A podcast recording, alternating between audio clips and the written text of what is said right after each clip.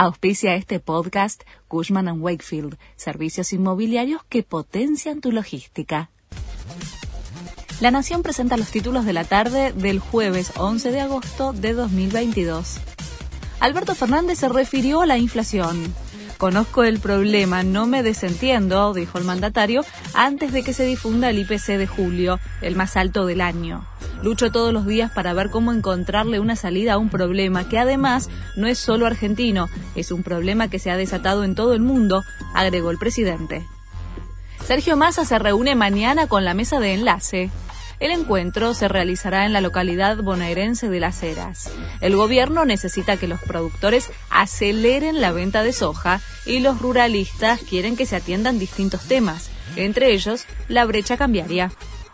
El gobierno confirmó el lanzamiento del Previaje 3. El ministro de Turismo anticipó que el programa podrá utilizarse para viajar entre el 1 de octubre y el 30 de noviembre, como parte de un estímulo para alentar la actividad turística en temporada baja. La iniciativa reintegra el 50% de los gastos de traslado y hospedaje para que luego se utilicen en otras áreas de la cadena turística del país. Una nueva ola de calor golpea a Francia.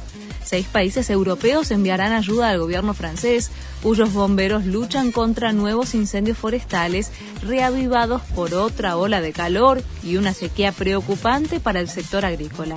Hay alerta naranja y máximas de 35 grados para París el mensaje de apoyo de Boca para el Changuito Ceballos por su grave lesión.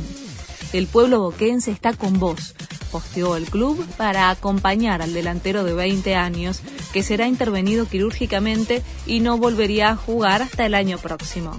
En Boca hay mucho enojo por la violenta patada que recibió en el partido contra Agropecuario por la Copa Argentina.